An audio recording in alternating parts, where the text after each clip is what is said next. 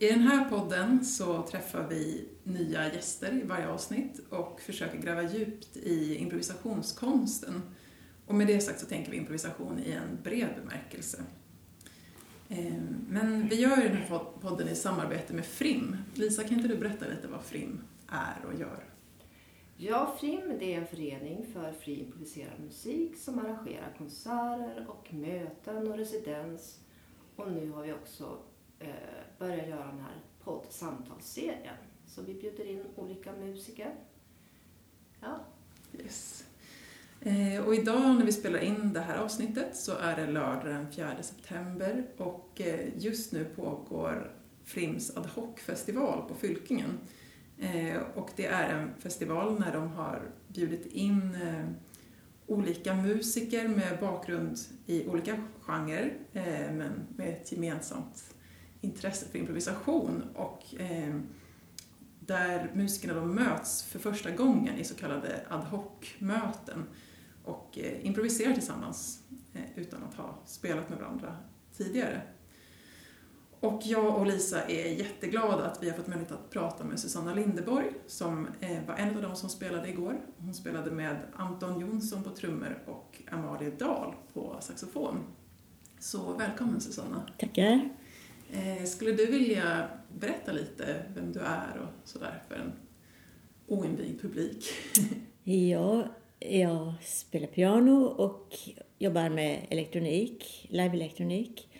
Ehm, jag är född i Halmstad, men eh, när jag sökte då fortsätta med musiken så kom jag i Göteborg då, så att jag eh, började på något som heter särskild ämnesutbildning i musik, SÄMUS, där man var väldigt smältdegel för all möjlig popmusik, folkmusik, eh, musikhögskolan var ju väldigt klassiskt inriktad för. Alltså.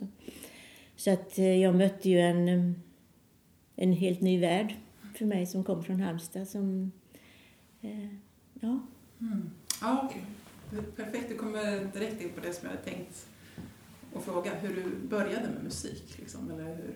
Det var piano? Det var piano jag började, om. Eh, mina föräldrar var väldigt musikintresserade. De hade inte spelat själva, men när de var vuxna så köpte de en flygel och började spela piano. Så det stod en flygel hemma.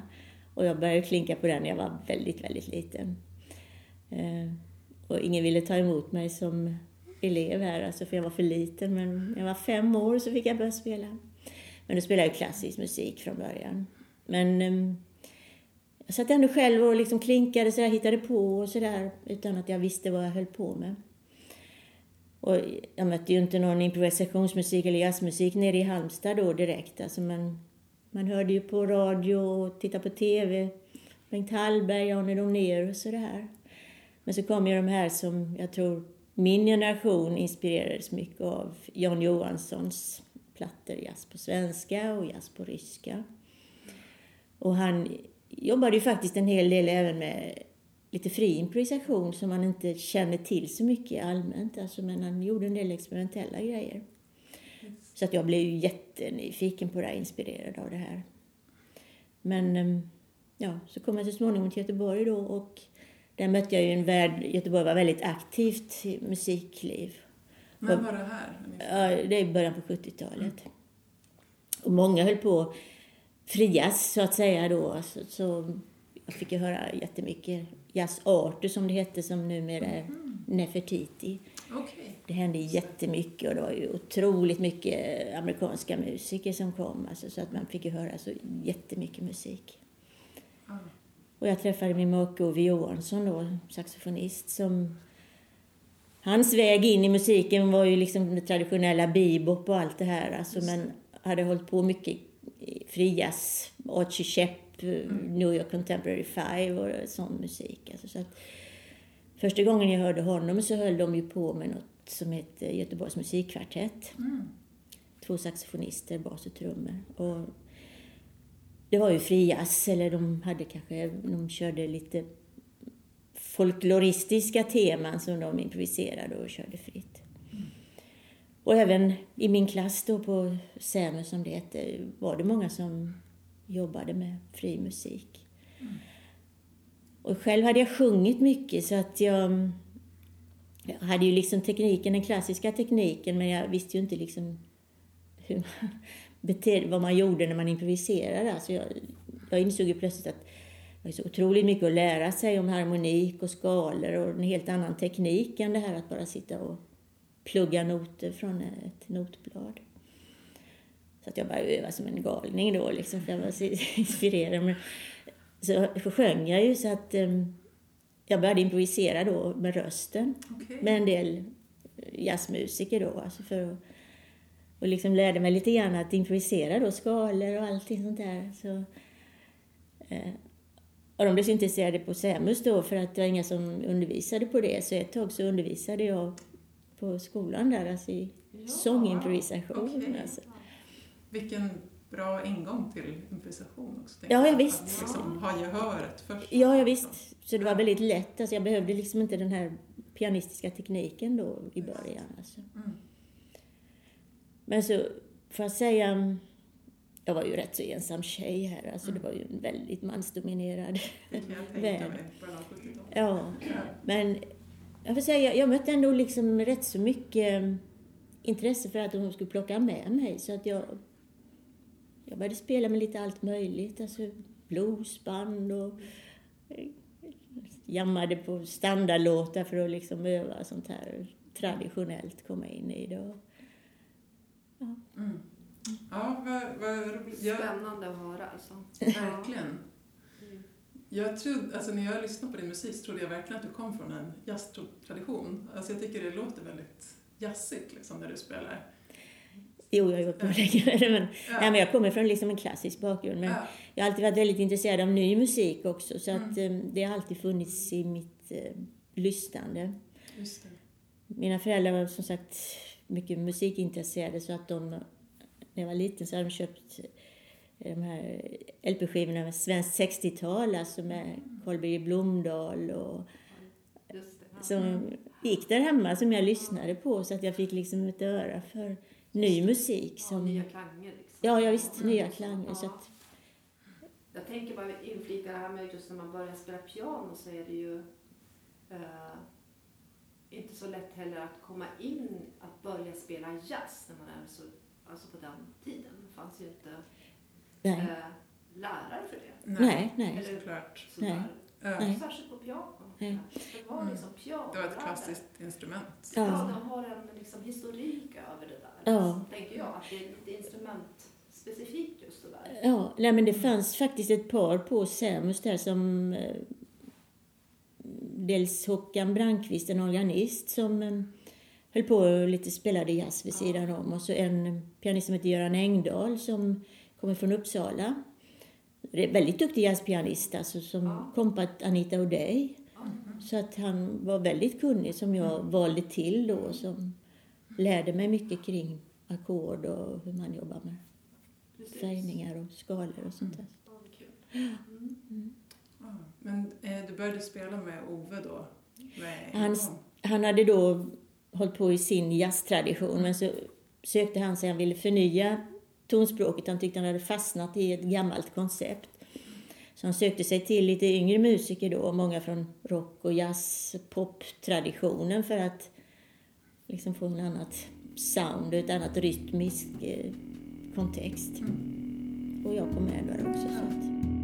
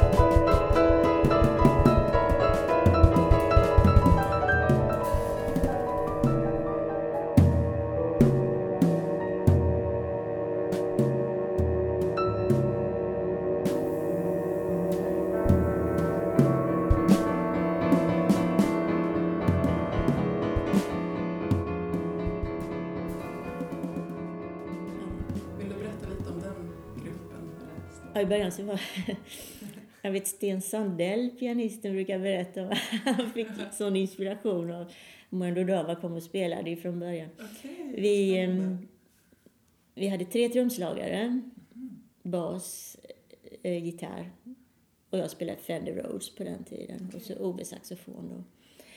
Och vi jobbade mycket med rytmik, vi lyssnade på afrikansk folkmusik för att lära oss kring polyrytmik, alltså hur man jobbar med kombinera rytmer. Så att tanken var lite grann att alla olika rytmer skulle finnas samtidigt i den här gruppen. Så att en trumslagare körde 4-4 bit. En trumslagare körde 12-8. Och en trumslagare körde sexpulsen på den här 12-8. ja, på fyrbitet. Men så trioler på den, så det blev en 18-8. Så det blev ett väldigt snabbt bit på det här alltså.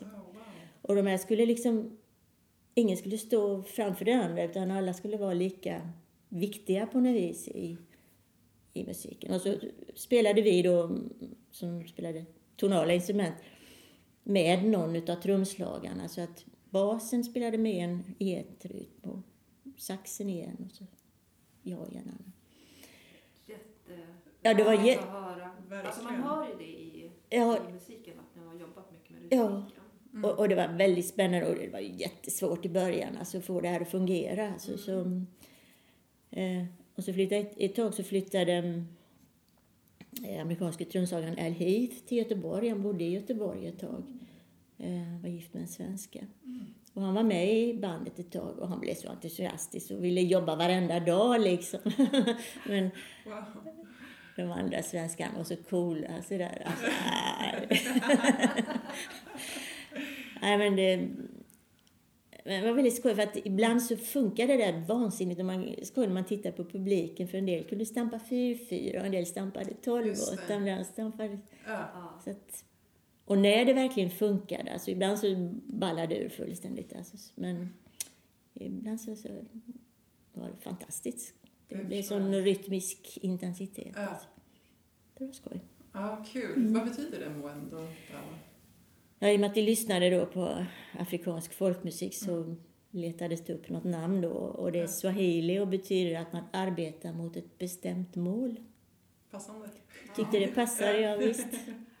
Men var det här en grupp som eh, du och Ove startade tillsammans? Ja, det var väl Oves initiativ och så var det jag och gitarristen som var vi som drev det så att säga. Mm. Men som jag förstått det så har ni spelat in jättemycket och turnerat jättemycket med den gruppen. Ja, gud alltså. Ja. Det, sen slutet av 70-talet så Mm. vi fick en spelning nere på Montreux jazzfestival Okej. 79 och sen liksom Ja, det var den, det klippet tror jag som ja, jag drog det iväg. Alltså, så vi spelade väldigt mycket nere i Europa på 80-talet. Och sen insåg vi i slutet på 80-talet att um, allting styrdes från USA.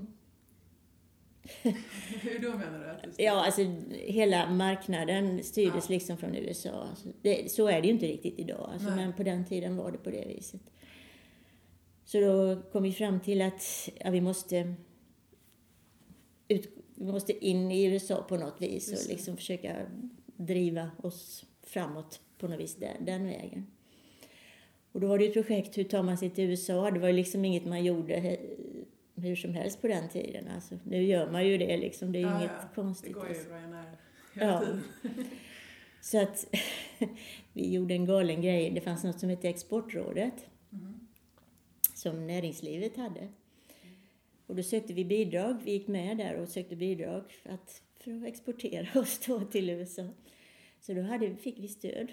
Så att de hittade en bokare, en svensk kille som jobbade i New York. Som um, ordnade spelning i New York. Och så hade han en kille i Kalifornien som em, bokade Mm. där. Så att vi åkte iväg på en tre veckors turné till Wow. USA. Det Alltså. är långt till dagens... Ja, ja visst. Så vi spelade på... Första spelningen var... Vi spelade på FN-huset utanför på en uteplats. Och sen hade de fixat en spelning på ett ställe som... Klassiskt ställe numera, Soundscape heter det. En kvinna som heter Verna Gillis som drev det där. De väldigt känt inom friaskretsar alltså på den tiden. Alltså. De hade bjudit in svenska ambassaden som skulle komma.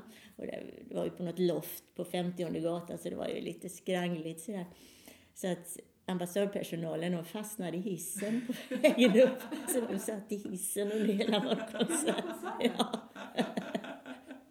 För att de inte vågar se upp eller för att hissen Nej, den stannar? hissen stannade. Okej. De kom varken upp eller ner. Ja. Och sen så flög vi över till Kalifornien då och då hade de fixat en massa radiointervjuer över hela, mm, mycket Bay Area då, San Francisco-området. Alltså, så det var den Så ni tog er verkligen in, låter det som. Ja, ja visst. Ja. Nej, men så vi hade jättemycket spelningar. Ja. Alltså då. Hur påverkade det musiken, nu, liksom, eller dig ditt museum, att turnera så mycket, tänker jag? Och så här. Ja, alltså, det blev lite tomma för att samtidigt så spelar jag med den här, vi har inte pratat om det, Salamander. Nej, jag vill komma Mm. till det också. Ja. Och det liksom... Det hände så mycket för båda grupperna samtidigt jag höll på att bli fullständigt nedtagen. Alltså jag, Mm. Ja, det blev Jag jag var ute hela tiden. Alltså jag kom liksom hem tre dagar. Alltså sen så var det två, tre veckor igen som jag var iväg. Alltså, så att det, men Mm, alltså, det som, det som har gett mycket när man in, eh, turnerar internationellt och möter en massa länder, det är ju att när man spelar hemma, då är det ju liksom vissa smakriktningar sådär. Man vet ungefär vad publiken gillar. Ja, Och, koder. ja, Mm. precis. Och det, det här gäller i Sverige och det här gäller där. Men när man kommer till olika länder så är det ju helt andra Mm. koder som gäller. Ja. Så att, Det upplever jag också. ja. Och Så att- därför är det viktigt att komma ut Ja. Ja, och, och för tving, då tvingas man ju stärka sin egen identitet, Mm. sin egen Ja, precis. Tonspråk, alltså, så att man inte anpassar sig till Precis. Nej. det som gäller Eller där. bara tänka att så här gör man, liksom. Nej. Att det är det som alla andra gör. Nej. Liksom, eller? Så det är väl det tycker jag som mest har stärkt, liksom att vara väldigt tydlig och säker i vad det är man vill göra och sin Mm. egen... Men jag har också tänkt på det. Mm. När man är utanför liksom, Ja. och spelar i andra länder. Att, Man möter en helt Ja. nya, visst. Mm. Och att eh, den här liksom, man måste vara tydlig med sig själv. Absolut, ja. Mm. Mm. Och musiken. Ja, att den, man måste också stå för den och Precis. att den ska hålla. ja Mm. precis. håller. Så man inte anpassar sig. Nej. Nej. Precis. För det är så lätt, man märker när man spelar, man märker vad som går hem liksom. Och det. det är lätt att det liksom dras åt det hållet och spelar vi lite så. Alltså, men Ja. Det, Ja. Och också tänker jag för, för bandet att spela tillsammans. Alltså, som du säger att ni var på turné i tre veckor. Det, ja, ja, det måste ju hända massor Det- liksom, ja, visst. Ja. Det gör, man kan ju stå och repetera och sånt där, men jag menar, det är ju på spelningar det händer, det är ju det du Ja, utvecklas visst. hela tiden. Ja. Alltså, så att, ja. Men berätta lite om Salamander också. Vad, vad var det för grupp? Eller spelar ni fortfarande? ja, vi hade en reunion här för ett litet Är tag det sedan. sant? Ja. Ja. Det var egentligen Cecilia Wennerström som Mm. drog igång det här. Hon, hon gick ner i Malmö på Sämus då där. Mm. Och hon ville dra ihop, hon upplevde också där det var svårt att komma in i den här mansdominerade världen. Så hon ville samla ihop de tjejer som, som höll på Mm. och skapa någonting då. Så att hon flyttade till Göteborg då, för då visste hon att jag fanns i Göteborg. Så att då frågade hon mig. Och så fanns det en tjej som spelade altsax då, alltså Cecilia spelade tenorsax. Mm. Så fanns det en tjej som gick på skolan då som spelade altsax, Katarina Karlsson. Och en trummis som höll på också, Vanja Holm. Och så fanns det ingen kvinnlig basist. så vi hittade en kille där som ville vara med oss, Stig Boström, som spelade kontrabas. Och mm, jag vet, det var, den musiken var ju också rätt så fribaserad så att säga. Så, eh, vi hade ju då teman som vi spelade och improviserade rätt så fritt. Eh, och eh, Cecilia var ju väldigt mycket igång sådär så hon skickade iväg en ansökan till en kvinnodansfestival i Kansas City i USA. Och vi fick ju den här. Så att vi drog iväg till USA. Det var faktiskt innan Moendo Dava hade varit i USA. Så åkte vi iväg till Kansas då och spelade på den här kvinnojazzfestivalen. Som ju var också väldigt spännande. Och Så det var bara kvinnliga band på den? det, det var kvinnliga musiker, Ja, alltså. det. Eller Ja, det fanns väl män som deltog men det var kvinnor som drev banden. Alltså. var stärkande och inspirerande. Ja, alltså, det var skoj för att då så fanns det en amerikansk väldigt känd eh, jazzskribent som heter Leonard Feather som var på den här festivalen och skrev en lång artikel som kom in i San Francisco Chronicle Wow. om salamander alltså. Mm. Och så hade det varit någon talangscout också från, eh, jag kommer inte ihåg, Warner Brothers tror jag, som var lyssnare. Så eh, när eh, vi kom till, till New York, vi åkte från New York, så vi skulle tillbaka och lyssna lite grann i New York. Så ringde de från Warner Brothers och ville att vi skulle komma upp om de eventuellt skulle eh, ge ut någonting med oss då. Och vi var liksom fullständigt som från landet, liksom isbjörnarnas land. Alltså vi kom in där, Diana Ross och man var liksom som på väggarna så här liksom. Så, eh, ja, de lyssnade lite grann men det var väl, jag tror det var lite för mycket fri jazzmusik för dem. Alltså, så det blev aldrig någonting. Men Men ändå, lite rolig, häftig Ja. häftig Ja, visst. upplevelse. Ja, verkligen. verkligen. Ja, hur, hur var det, eller hur upplevde du det liksom att, att spela med en sån nästan helt kvinnlig grupp på 70-talet? Alltså, fick man för Fick man uppskattning eller blev man ifrågasatt? Eller liksom, eller kanske Ja, det blir så fruktansvärd uppståndelse, nästan lite too much, tyckte vi på något vis. Alltså just för att vi var kvinnor. Så vi turnerade ju jättemycket nere i Tyskland, Frankrike, Holland, Belgien. Alltså hade ju jättemycket stora festivaler och allt möjligt. Och vi var väl egentligen rätt så unika då på den tiden att vara kvinnliga, kvinnligt band. Alltså, så det var ju sån sanslös uppmärksamhet. Så i och för sig, jag menar, bandet, jag tyckte bandet var bra så att jag menar, det var välförtjänt men det blev nästan lite too much Mm. hype tyckte vi liksom kring just det här kvinnor. Jag Alltså. förstår. Mm. Jag kan känna, alltså vi har ett liknande band som vi spelar med, Ja. Anna Högberg Attack. Ja, just. Inte alls liknande egentligen musik, men Nej. det eh, jag, kan, jag kan förstå den känslan. Ja. Att man, liksom, man vill att uppmärksamheten ska komma för musikens Absolut, skull. Och ja. liksom, Mm, eh, när man är redo för liksom, att det kan bli exakt. Ja. obalans på något sätt. Mm. Och samtidigt får man ju liksom rida på den vågen. Alltså, Ja, det är klart. klart man inte tackar nej till Nej, en spelning, liksom, Nej, nej, oavsett på vilka grunder man får den. Eller sådär. Mm.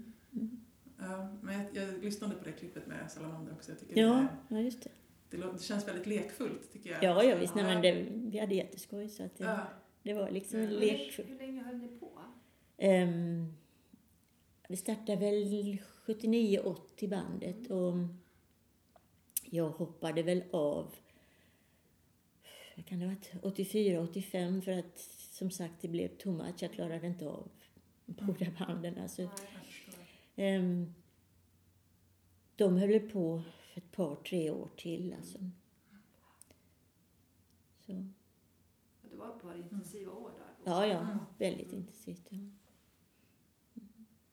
Nej, och sen så som sagt, om vi pratar om Salamander så gav Cecilia ut eh, vår första skiva här från oss i, Mm. eh, digitalt och på CD då. Alltså, och då träffades vi igen. Det väl Mm. ja, tre år sedan, tre, fyra år sedan. Tre år Vad sedan. Okej, ja vad häftigt. Så vi spelade i Göteborg då. Ja. Mm. Har de andra fortsatt också? Eller Cecilia vet jag ju. Cecilia har Ja. hållit igång lite grann också. Eh, Katarina Karlsson hon höll på med både sång och saxofon. Hon fick lite problem med hörseln så att Mm. eh, hon har bara hållit på med sång så hon sjunger mycket och Okej. forskat och lite så. Ja. Vanja har ju hållit på också. Hon höll ju på mycket i lite kommersiella sammanhang, alltså spelade på Och med Kurt. Ja, Kurt Olsson ja. Det var ju både Cecilia och, Ja. och Kurt. Mm. Hon startade musikskola sen så hon har jobbat mycket med det. Alltså. Jaha. Mm. Eh, nu tänkte jag att vi ska lyssna lite på en soloinspelning som du har, eh, har gjort. Eh, vill du säga någonting om den? Vilken skiva är det ifrån? Det är en soloskiva som den börjar få några år på nacken nu har jag Mm. insett. jag får göra något nytt snart. Ehm, nej, men jag jobbar ju mycket med elektronik också. Då spelar jag ofta antingen bara akustiskt men jag jobbar mycket med ljudbearbetningar och sånt där så jag spelar improviserat till lite elektronik då. Mm. Mm. Jag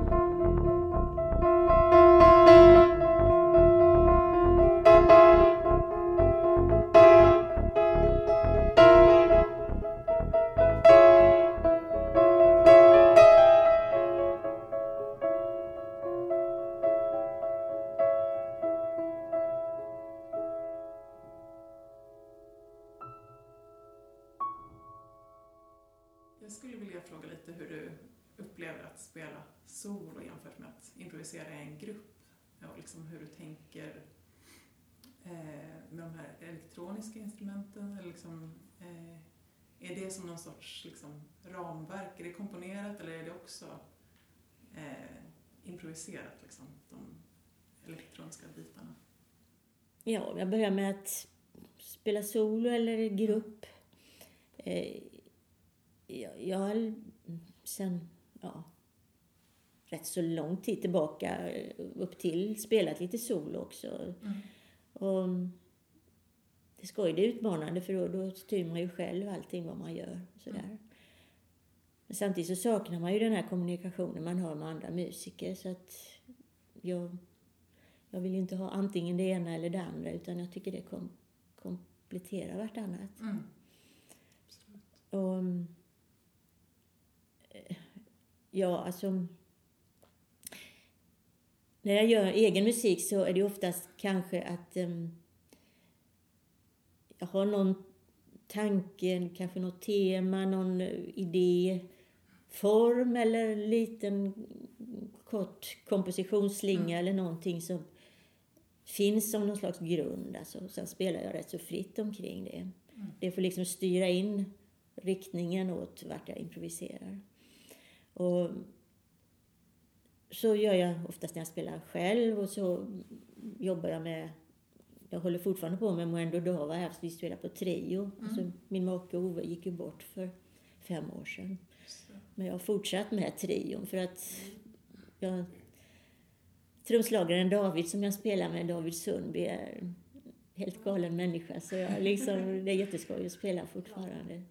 Och vi jobbar på det viset att mycket, vi startar ofta, vi har ju spelat väldigt länge ihop så att vi känner varandra men vi försöker hela tiden hitta nya vägar att gå och spela rätt så fritt men så kanske det finns någon liten ingång, någon liten tema, någon liten cue eller någonting att man Mm. leder in det åt något håll. Alltså. Och då elektroniken, det kan finnas både att det är vissa ljudbearbetningar som är förgjorda som Mm. jag kör in, som vi spelar Mm. till. Men en hel del kan vara också att jag helt enkelt på plats live improviserar med det. elektroniken. Så det finns båda Ja, bitarna så att säga. bearbetar du ljudet på något sätt från pianot också? Eller det... Jag gör inte det utan det Nej. gör jag från, jag har ett litet keyboard. Just Alltså, det. så Ja, Mm. jobbar jag i datorn då med, ja, med elektroniken. Mm.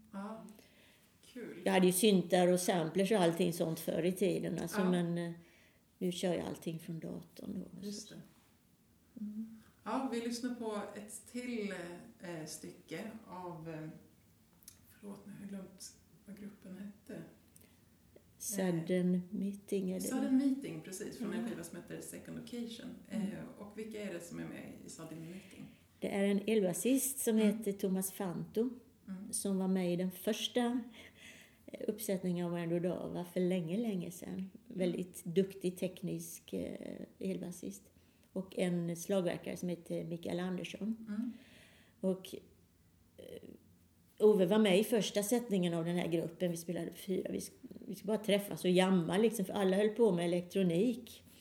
Så då bestämde vi att vi ska bara spela elektronik och spela fritt. Och, så att eh, slagverkaren spelar bara på elektroniska trummor. Alltså, han har väl någon symbol och sådär men annars styr han allt elektroniskt.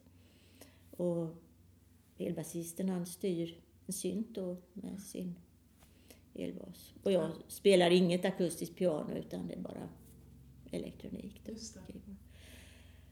Och det är helt fritt improviserat och elektronik. Alltså, de kommer ju från lite annan musikalisk bakgrund. Alltså, um, elbasisten här, han, från början lite fusion och sådär, väldigt teknisk, Jacob Pastorius Mm. som på den tiden. Alltså, så att, eh, han är liksom beatbaserad. Och. Micke Andersson, han eh, har jobbat mycket på Storan, alltså klassiskt slagverk. Men även hållit på mycket med folkmusik och sådär. Så att Ja.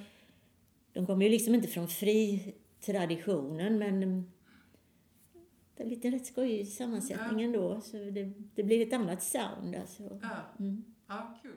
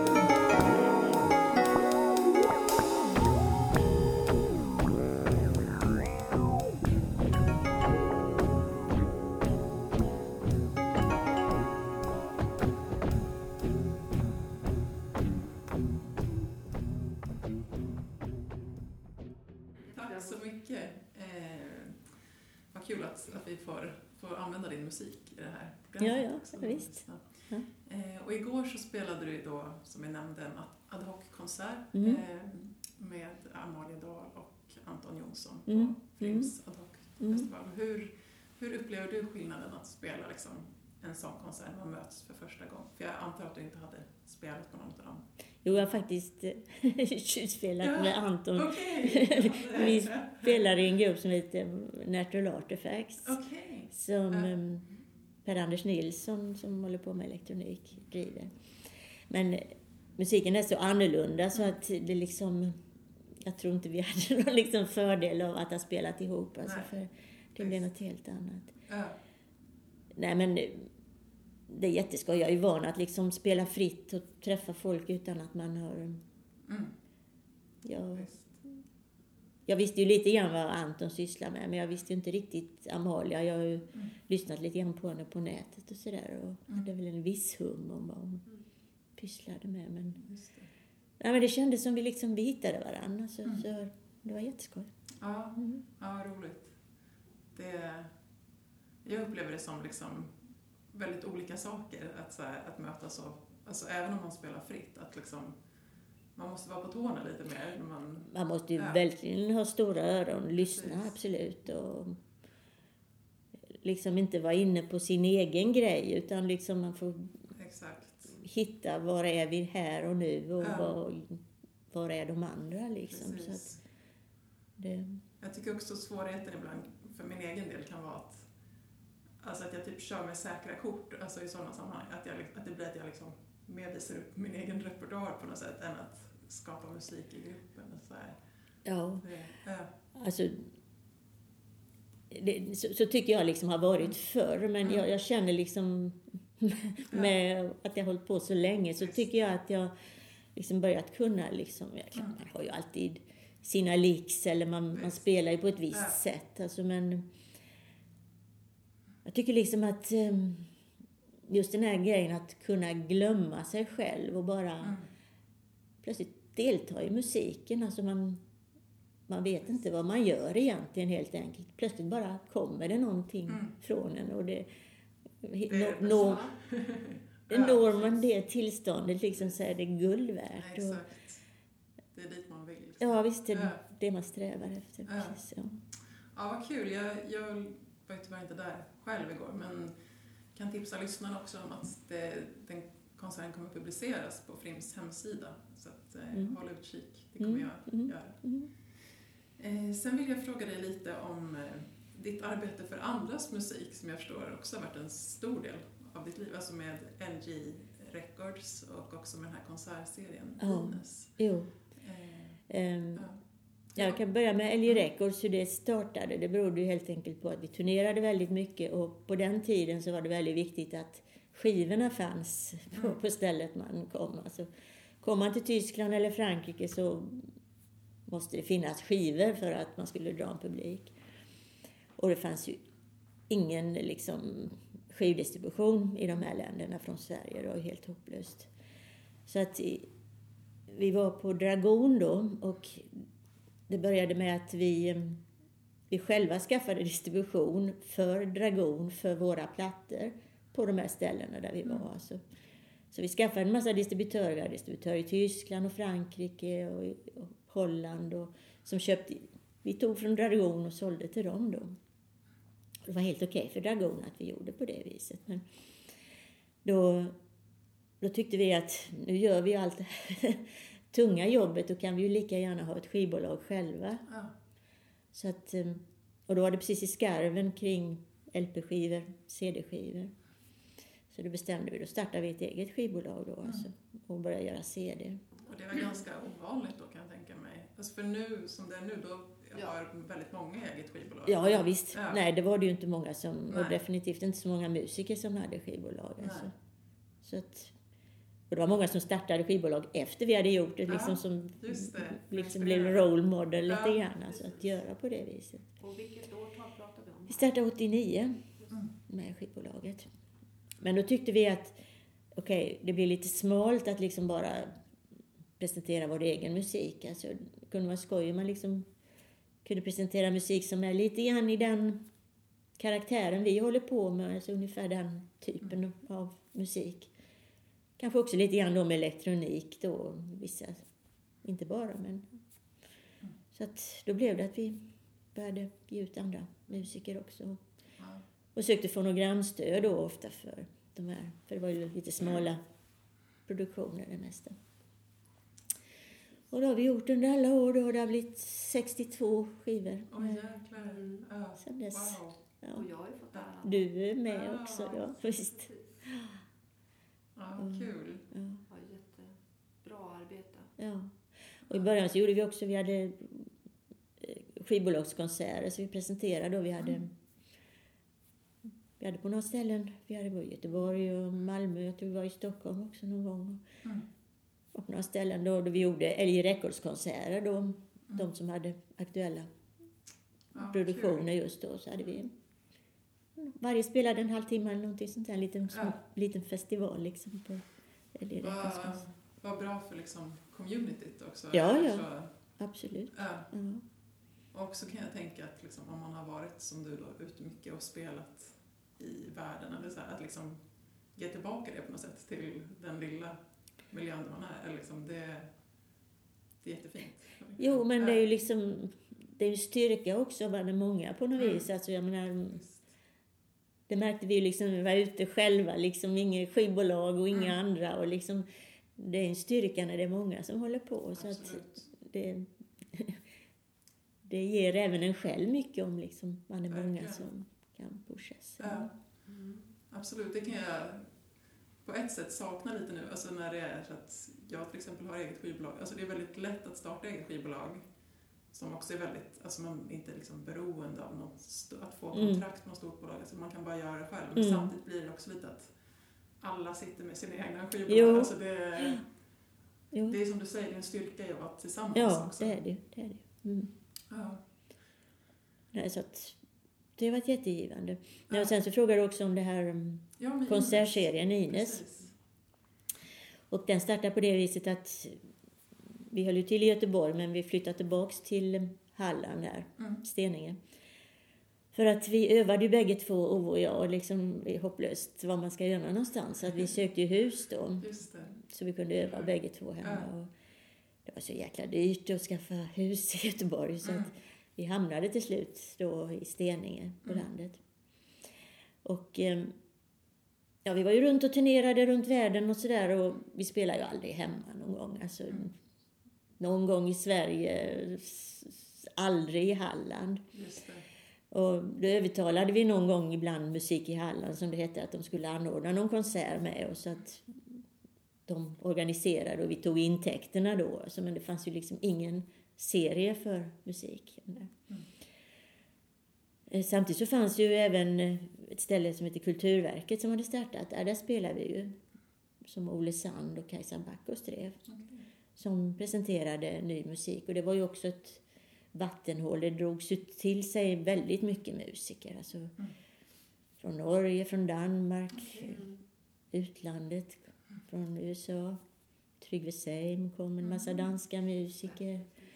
Eh, jazzmusiker från Likonitz var där och spelade. Och det var ett väldigt, Det var en smältdeg. ja verkligen alltså. Ja. Och det var så otrolig verksamhet på 90-talet då. Mm. Tills det nästan blev too much för dem. De klarade inte av det så de fick liksom dra ner lite grann på det. Men det var ju där, men någon annanstans i Halland kunde man ju inte spela. Så att, då hade vi ju tanken att man skulle presentera ny musik i Halland. Och kanske inte bara då våra musik utan lite mer nutida musik också. Och kanske presentera tonsättare som fick då berätta om sin musik. Och överhuvudtaget presentera ny musik, vad som händer idag. Och då fick vi med oss Musik i Halland, det som nu kallas Musik i Hallandia numera. Eh, och de tyckte vi skulle söka pengar från Statens musikverk. Så det gjorde vi då och fick pengar. Okej. Och då plockade ju Musik Hallandia då till motsvarande lika mycket. Så att Mm. då kunde vi starta den här serien. Så att, ja, det var 2012 fick vi då pengar. Så vi hade väl gjort lite experimentgrejer innan, men Mm. tanken var då att det skulle streamas alla konserter också då. Okej. Så vi började, vi började faktiskt streama redan 2009. Det fanns ingen som kunde streama på den tiden. Alltså. Så att vi fick kontakt med Högskolan i Halmstad som hade video och filmutbildning där. Så de kom dit och hade sin undervisning där och streamade då från, de, från deras server. Ja, visst. Och eh, det lades ut då på eh, hemsida. Så, ja, sen har vi ju kört den här serien då, så vi är runt om i Halland och Mm. eh, försöker hitta lite Alltså det är på olika platser? olika platser. Ja. Halmstad är vi på lite olika ställen. Vi, Kungsbacka är vi ibland, vi har varit i Mm. Varberg. Falkenberg har vi inte varit än, men Laholm har vi varit i. Mm. Okej. Och ett ställe som vi brukar vara varje år också, det är radiostationen Grimeton. Mhm. Och det är rätt så skoj för att eh, det ligger ju utanför Varberg. Och det är ett världs, eh, världsarv. Okej. Känner inte till. Men vad är det? Ja, det, jag kan rekommendera ett besök, det är rätt spännande. Ja. För att de har ju hela den här radiostationen som eh, startades 1922 eller någonting, alltså den första kontakten mellan Europa och eh, USA Okej. med teleförbindelser. Wow. Ja, det, det var en, alltså en, en svensk ingenjör som heter Alexandersson som verkade i USA som startade det här. Och att de hamnade i Grimeton, det var just att det var kortaste vägen mellan Europa och, och USA. Mhm. Den. Så att det är såna jättestora antenner. Om man kör motorvägen så ser man de här från vägen. Men då har de alltså ett eh, maskinrum så att säga med otrolig apparatur då för de här sändningarna de gjorde. Och så har de en annan modernare visningslokal. Men då har vi konserterna i det här maskinrummet. Mm. Stora rattar och väldigt spännande. Så att då brukar jag lägga så- sån musik som jobbar med elektronik då, modern elektronik ihop med det här gamla. Ah, vad häftigt. Alltså det är väldigt spännande. Man Ja. får liksom så mycket associationer och... Ja. Ja, vad kul. Mm. Det, vi pratade lite innan vi satte igång inspelningen här om liksom vikten av att få ut den här musiken till, till alla platser. Alltså, Absolut, Alltså ja. som du Lisa sa att du är uppvuxen i. Jag är i Västernorrland. Ja, ja. Att, eh, ja, men liksom vem som får, får tillgång till den här musiken och, liksom, och chansen att Absolut. inspireras. Och liksom, Och det är ju liksom Ja. våran tanke att den ska inte vara så exklusiv och udda och bara Nej. finnas på vissa ställen. Utan det ska... Alla ska kunna mm, hitta den här musiken. precis. Och det är klart att det är en utmaning för en publik som är väldigt ovan och människor som inte möter det här. Alltså, det har ju varit svårt i början. Det kommer kanske sju, åtta, nio, Just tio människor i början. Alltså, men Ja, det är ju det här med kontinuitet, att det finns, Mm. att det inte är något konstigt om man vågar plötsligt gå. visst. Just det här att vi streamade då i början, att man kunde gå in och lyssna lite grann så man visste vad det Just rörde det. sig om och så vågar Ja. man kanske gå på konserten nästa gång. Det är jättesmart. Mm. Och jag tänker också, eller som upplever det, ifall det liksom är på en familjär plats, eller liksom att det är att det inte är på Fylkingen till exempel, eller liksom att det är någonstans där man kan känna sig hemma och liksom välkommen. Precis, Ja. och just det där med vikten av var man är någonstans, det, det har vi verkligen tänkt på Mm. för att det är jättebra. Alltså en del konserter i Halmstad har vi haft på biblioteket, Mm. som är ett helt fantastiskt bibliotek faktiskt i Ja. Halmstad. Alltså. Och då, där är folk vana att komma liksom, så man kan gå dit Ja. liksom. Man, man, man, bo- Där känner sig alla välkomna. Ja, ja, visst. Ja, det är inget udda utan man, ja. man vågar testa Visst. liksom. ja vad Ja. inspirerande liksom, val också. Att, eller bara ja, inspirerande att man inte måste bo i någon av storstäderna heller, utan att man kan vara verksam. Ja, Ja. jo, jo. Och det, så vill man ju att det ska vara. Ja. Alltså att det inte ska vara något udda, konstigt. Verkligen. Utan, för det märker man ju plötsligt om människor kommer som de är inte alls vana vid att lyssna på sånt där, som plötsligt upptäcker att Mm. det är ju inte så jäkla konstigt. Nej, Alltså, det, Precis. Som drabbar en då. När, Det tänker jag också. Ja. mm. Ja, eh, vi ska börja avrunda. Mm. Eh, vi har en fråga som vi brukar ställa till alla och det är lite vad som inspirerar dig just nu. Alltså, det skulle kunna vara en, en musiker eller eh, jag vet inte, med naturen eller, liksom, eller vad, någonting. Vad är det som får dig att fortsätta? Jag skulle lite kopplat till en, en drivkraft. Ja, Om precis. Man är en skapande person. Ja. Ja. numera har jag ju liksom inga sånt där man lyssnade på någonting, man hade husgudar och sånt där. Och, eh, det har jag ju inte riktigt längre. Alltså, men jag försöker ta till mig, gå och lyssna på all möjlig Mm. ny musik. Jag lyssnar mycket på nutida tonsättare, vad de Mm. håller på med. Jag tycker det är väldigt inspirerande för uttryckssättet. Alltså jag, i mitt liksom jazzmusikaliska Mm. fria så att man liksom hittar nya sätt att tänka, nya, Absolut. ja. Och även soundmässigt, alltså jag, jag har mer och mer tänkt i sound på något vis Mm. än liksom spel. Mm. Alltså, jag tänkte mer för liksom ackord och, och, och skalor eller sånt där. Alltså, men eh, sound, och, och det har också att göra med att jag håller på med elektroniken så har blivit så medveten om sound på något Mm. vis. Alltså för att där håller man ju, tänker man ju hela tiden på sound och frekvenser på något vis. Så det, det gör jag mer och mer även i mitt akustiska spelande liksom, Mm. som man får ut. Jätteinspirerande att prata med dig. Ja, Tusen verkligen. tack. Tusen Mm. tack. Ja. Skoj. Och vi kanske ska eh, säga om eh, Frims hemsida som Mm. är frim.nu där man kan titta på eh, kommande konserter.